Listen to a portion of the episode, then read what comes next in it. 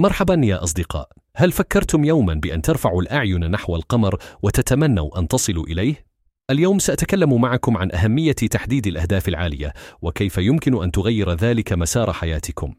عندما نتحدث عن الإطلاق نحو القمر لا نعني حقا الطيران إلى القمر بل نعني بذلك أن نضع أمامنا أهدافا طموحة أهدافا قد تبدو صعبة أو بعيدة المنال. ربما قد تفكر لماذا علي أن أحدد هدفا كبيرا؟ أليس من الأفضل أن أختار أهدافا واقعية أكثر؟ لكن هذا هو السر عندما تضع أمامك هدفا عاليا حتى لو لم تصل إليه فإنك ستصل إلى مكان أعلى بكثير من الهدف الذي كنت تعتقد أنه واقعي. تأملوا معي هذه النقطة، إذا قررت أن تطلق نحو القمر ولم تصل إليه، فإنك على الأقل ستكون بين النجوم. تخيل الإنجازات والتقدم الذي ستحققه على الطريق.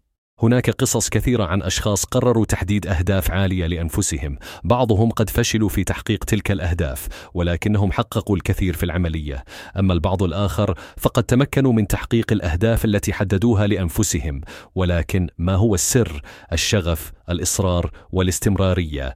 أتمنى من الله أن يمدنا بالعزيمة والقوة لنحقق أهدافنا وأن نكون دائما ملهمين للآخرين. وقبل أن أنهي حلقة اليوم أنا مايك وقد أنشأت هذا البودكاست مجانا باستخدام أدوات الذكاء الصنعي.